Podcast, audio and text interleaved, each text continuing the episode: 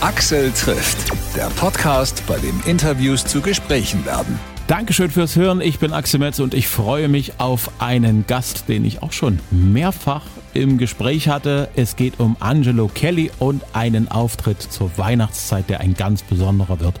Und zwar in Dresden. Mensch, das ist ja ein Riesending zur Weihnachtszeit. Über zwanzigtausend Menschen im Dresdner Rudolf-Harbig-Stadion für ein großes gemeinsames Adventskonzert. Bevor du angefragt wurdest, ob du mitmachst, hattest du das schon auf dem Schirm? Ja, ich habe das in den letzten Jahren mitgekriegt äh, und fand das toll, äh, dass das auch weiterging. Es war ja, glaube ich, das erste Jahr war ja einmalig gedacht und dann hat man gemerkt, oh, das ist doch was Schönes, dann machen wir doch weiter. Und ähm, ich hatte die letzten Jahren auch immer zu tun, aber als die Anfrage kam, hat das genau für mich gepasst. Und ich freue mich. Also ich bin ja nicht das Zentrum von diesem Event, sondern das, da steht ja viel, viel mehr im Zentrum. Und ich darf halt dazu beitragen, dass es halt äh, ein schöner Abend wird. Und äh, da freue ich mich sehr drauf. Das glaube ich. Es ist ja auch eine einmalige Kulisse, wenn man dort vor geschätzten irgendwas über zwanzigtausend Menschen in einem Stadion gemeinsam sich auf die Weihnacht einstimmt. Also Stadionkonzerte, große Konzerte bin ich ja gewohnt, habe ich ja schon oft genug erlebt, aber ähm, nicht zur Weihnachtszeit. Und äh, vor allen Dingen ähm, in, in dieser Zusammenfassung mit, mit den Chören, mit der großen äh, Band, Orchester und so, alles, das, das, ist, äh, das ist gigantisch und ähm, ich freu, ich freu mich, also für mich, da ist natürlich viel Aufregung dabei. Mhm. Es gab da ja jetzt eine Zwangspause bei diesen Adventskonzerten. Logisch, Corona hat da einiges verhindert. Jetzt also sozusagen wieder ein Neustart. Also ich denke, das wird weit über die Grenzen von Dresden hinausstrahlen, dieser Konzertabend. Auf jeden Fall. Und das ist ja auch, ich habe es ja auch so mitbekommen, weil es schon ein bisschen raussticht. Ähm, Und deswegen, es ist zwar ein Konzert in Dresden, aber es ist etwas, was auch äh, bundesweit mitbekommen wird. Und äh, kurz vor Weihnachten ist es natürlich dann auch an der, der Pike der Adventszeit. Ich glaube, da sind am einundzwanzigsten Dezember sind alle sehr in der Stimmung. Ich glaube auch, dass du da überhaupt keine Schwierigkeiten haben wirst, in Adventsstimmung zu sein. Weihnachten ist ja ohnehin ein Thema, dem du dich künstlerisch schon seit einigen Jahren sehr, sehr widmest. Auf jeden Fall. Ich bin ja äh, in einer Familie aufgewachsen.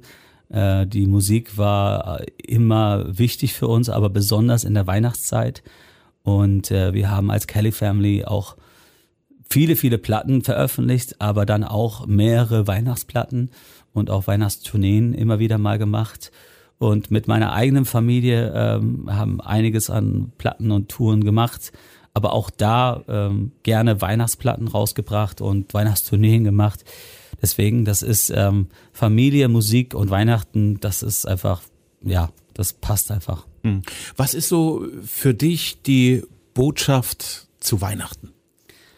Für Boah, dich persönlich? Also die Botschaft von Weihnachten ist für mich persönlich die Geburt Christi. Und äh, ich bin ja äh, glaub, gläubig und ich bin Christ und ähm, das bin ich auch in den letzten zwanzig Jahren, wo ich erwachsen war, auch stärker geworden und von mir aus mehr so das, die, die Suche danach. Und äh, deswegen hat Weihnachten für mich noch mehr diese Bedeutung bekommen. Als Kind war es viel mehr so Geschenke, leckeres Essen und irgendwie dieses schöne, kuschelige Zeit. Aber so als Erwachsener steht der, der Glaube für mich mehr im Fokus. Hm. Gehst du Weihnachten in die Kirche? Auf jeden Fall. Also Weihnachten ist für uns ganz wichtig, dass wir in die Kirche gehen und äh, danach erst, also in Irland zum Beispiel, gibt es erst am fünfundzwanzigsten morgens die Geschenke. Und ähm, ja, meine Frau und ich, wir sagen jedes Jahr, wir werden uns keine Geschenke geben, wir haben noch alles, aber wir tun es dann trotzdem. Ähm, aber der Fokus ist da natürlich eher auf die Kinder und gerade die Kleinen, die werden dann äh, reichlich beschenkt. Deine Familie kommt auch komplett zu Weihnachten zusammen. Ja, du hast ja auch schon große Kinder. Ja, also es ist, wir merken, es wird immer schwieriger, weil jetzt nicht alle zusammenleben, weil die Großen schon außer Haus sind. Wir hatten Glück letztes Jahr, dass wir alle zusammen hatten. Äh, ob das dieses Jahr klappt, wissen wir noch nicht hundertprozentig, weil äh, wir noch äh, in den letzten quasi Abstimmungen äh, sind, äh, denn es ist ja nicht nur verschiedene Länder, die wir leben, sondern auch, ähm, ja, da mein Sohn Gabriel hat zum Beispiel eine Freundin seit mehreren Jahren und äh, ihre Familie und insofern, also wir müssen uns darauf vorbereiten, dass es in den nächsten Jahren hin und wieder der eine andere auch fehlen wird, weil dann dann bei anderer Familie feiert, ein bisschen abwechselnd und so. Also das, das wird auf uns noch zukommen, denke ich mal. Und ähm, ja, das ist aber, das ist aber okay. Das gehört dann einfach dazu. Mhm. Ja. Wo werdet ihr vermutlich Weihnachten feiern? In Irland oder hier in Deutschland? Das ist aktuell noch nicht fest. Also ich gehe von Irland aus, aber es ist noch nicht hundertprozentig ausgeschlossen, dass wir doch noch äh, in Deutschland bei Kiras Papa feiern. Das ist, äh, wir sind gerade noch ein bisschen hin und her. Also, du erwischst mich gerade auf einem schlechten Thema, weil es mittlerweile seit so vielen Wochen hin und her geht, dass ich ein bisschen äh, jetzt schon gestresst bin. Da ist eine Menge Diplomatie gebraucht. Genau, genau. Ja, ja. Weihnachten, das Fest des Friedens, ist ja in diesem Jahr noch wichtiger als in, in den letzten Jahren, dass man das auch als Friedensfest begreift, das Weihnachtsfest. Kommt einem da als, als Christ nicht immer mal auch der Zweifel? Gerade in diesem Jahr, wo man weiß, in der Ukraine der Krieg ist jetzt schon im zweiten Jahr, macht die zwei Jahre fast voll. Jetzt ist auch in Nahost wieder ein Konflikt äh, immer mehr am Hochkochen. Man merkt irgendwie, in einigen Stellen der Welt geht es nicht mehr so schön vorwärts, wie man das mal in den neunzigern gehofft hat, wo es hieß, ja, jetzt ist die ganze Welt im Prinzip offen, zusammenzuwachsen und friedlich zu sein. In den letzten Jahren hat man irgendwie das Gefühl, das geht alles wieder rückwärts. Macht dir das Schwierigkeiten in deinem Glauben? Ähm, ich glaube, es ist eine Gelegenheit, auch im Glauben ähm, fester zu sein, weil ich glaube, wenn, wenn Menschen, wenn es Menschen sehr gut geht, dann kann man eine gewisse Arroganz aufbauen und so ein bisschen so das Gefühl, man hat alles in Kontrolle und man braucht Gott nicht und man ist selber Gott sozusagen. Deswegen ist eigentlich, sind so Krisen eher, ähm, eher eine Gelegenheit, um, um den Glauben fester äh, für sich zu, zu, weil die Frage ist, wenn man im, im Menschlichen nicht Zuflucht sieht, findet und wenn man im Menschlichen auch nicht äh, die Lösung findet und ein bisschen sozusagen nicht aufgibt, aber sagt, okay, ähm, ich weiß nicht weiter, dann äh, ist man kurz davor, einfach auch zu sagen, ähm, ja, ich, ich, ich liege das in Gottes Händen und ich, äh, ich bin nicht Herr der Dinge und ich kann das nicht steuern, alles. Ähm, man kann aber sein eigenen Umfeld beeinflussen. Man kann anfangen, Frieden in eigenen Zuhause zu schaffen, in der eigenen Nachbarschaft, äh, im Arbeitsklima. Ähm, man kann loslassen von irgendwelchen Streitigkeiten. Ähm, und ich glaube, viele Menschen, wenn sie sich darauf konzentrieren, dann verbreitet sich das weltweit. Und äh, ja, ich habe als, als Jugendlicher, so mit achtzehn, mit zwanzig, war ich so auf Demos gegen, äh, gegen den Irakkrieg und gegen Bush und seine Aktivitäten. Und das war irgendwie nachvollziehbar. Aber als ich älter wurde, habe ich gemerkt, der wirkliche Change, der wirkliche Veränderung, die, die, der findet still und heimlich und leise statt. Der ist in den eigenen vier Wänden und der ist in, in wie du dich menschlich benimmst, anderen gegenüber, wie du Menschen hilfst. Und, äh, und das verbreitet sich sozusagen. Und weniger Lärm, sondern wirklich einfach tun. Hm. Und ich glaube, wenn sich alle darauf konzentrieren, dann, dann glaube ich, äh, verändert sich viel, viel mehr. Ja. Also die Familie als kleinste Zelle der Gesellschaft ist wichtiger denn je. Auf jeden Fall. Die Familie ist sozusagen der, der, der, der Rückgrat von, von der Gesellschaft. Die Familie steht eigentlich im Zentrum. Wenn die Familie, äh, wenn es die Familie gut geht, dann geht es die Welt gut. Hm. Also äh, wir müssen uns darauf konzentrieren. Ja. Zurück zu dem Adventskonzert. Du bist ja dort sozusagen ein Puzzlestein in dem gesamten künstlerischen Puzzle. Ist ja sehr eindrucksvoll. Man hat ja, die, die, die Kruzianer werden singen als Chor, die Kapellknaben sind dabei. René Kollo, der weltberühmte Tenor ist mit dabei. Was ich ja sehr, sehr cool finde, ist, dass äh, Pavel Travnicek, finde ich super, der Prinz aus dem Aschenbrödel-Film, ja, dort ja. sozusagen der Gastgeber ist. ist Kennst ein, du den Film? Ja, wir, wir, also wir gucken diesen Film jedes Jahr.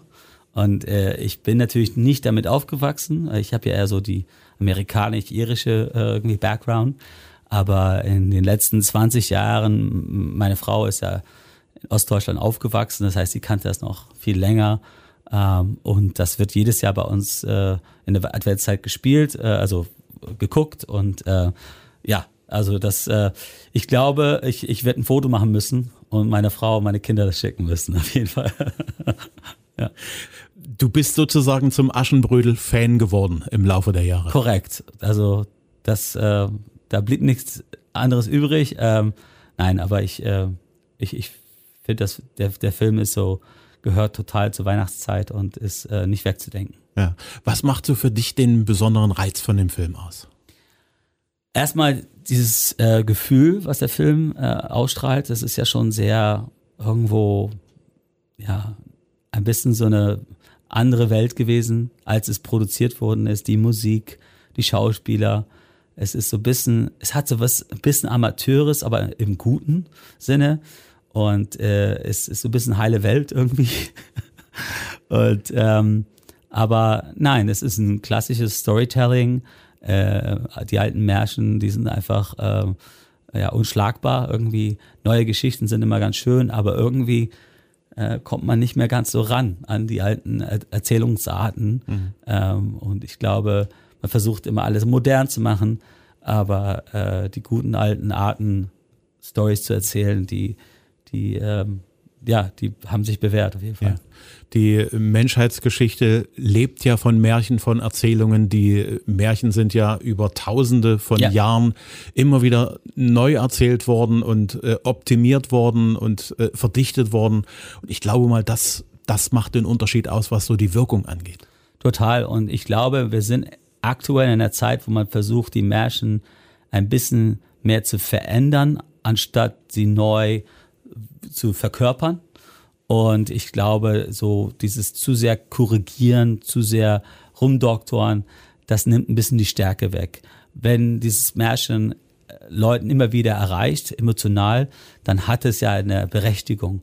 Und dann sollte man dieses Rezept folgen und ein Stück weit adaptieren, sicherlich, aber nicht versuchen zu verändern. Und das, man sieht es bei Star Wars zum Beispiel, dass man gerne ein, ein, eine, eine Idee nimmt, eine Ein etwas, was Menschen so irgendwie auch triggert und, und, und irgendwie in die Kinositze bringt.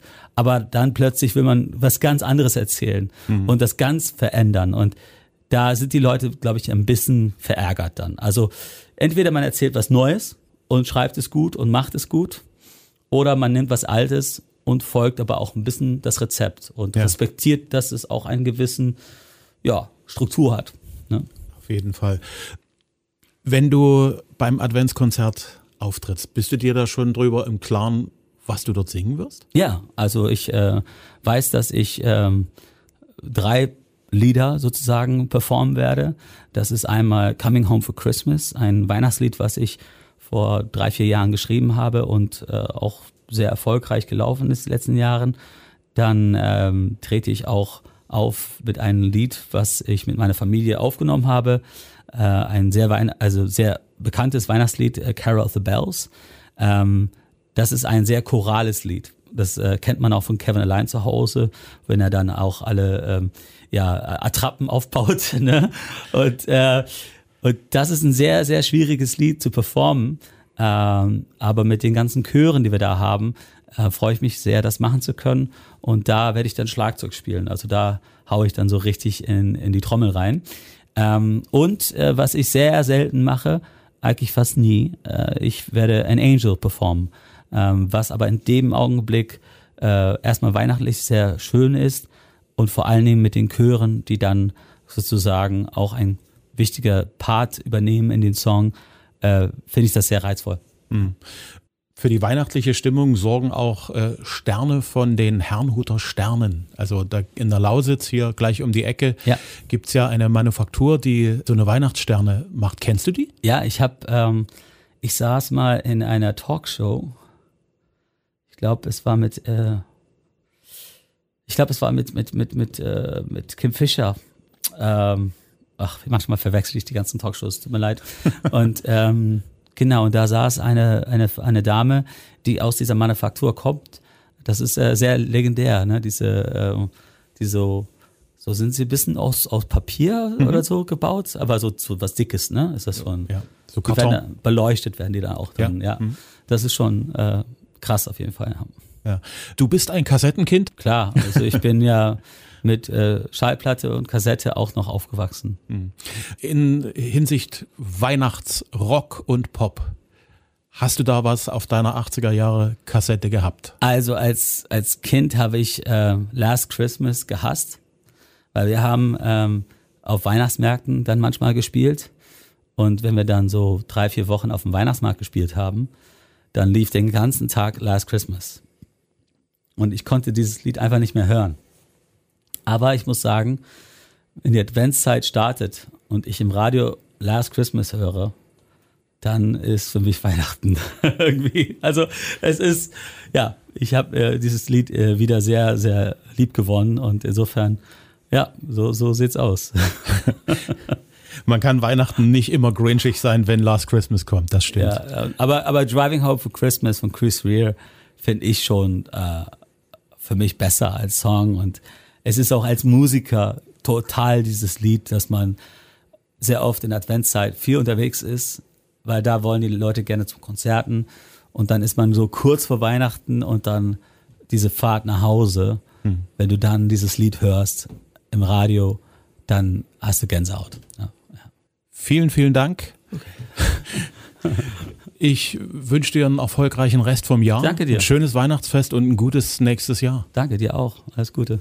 Axel trifft Angelo Kelly. Am einundzwanzigsten Dezember ist er mit vielen, vielen Stars und über zwanzigtausend Zuschauern im Dresdner Rudolf-Harbig-Stadion beim großen Adventskonzert.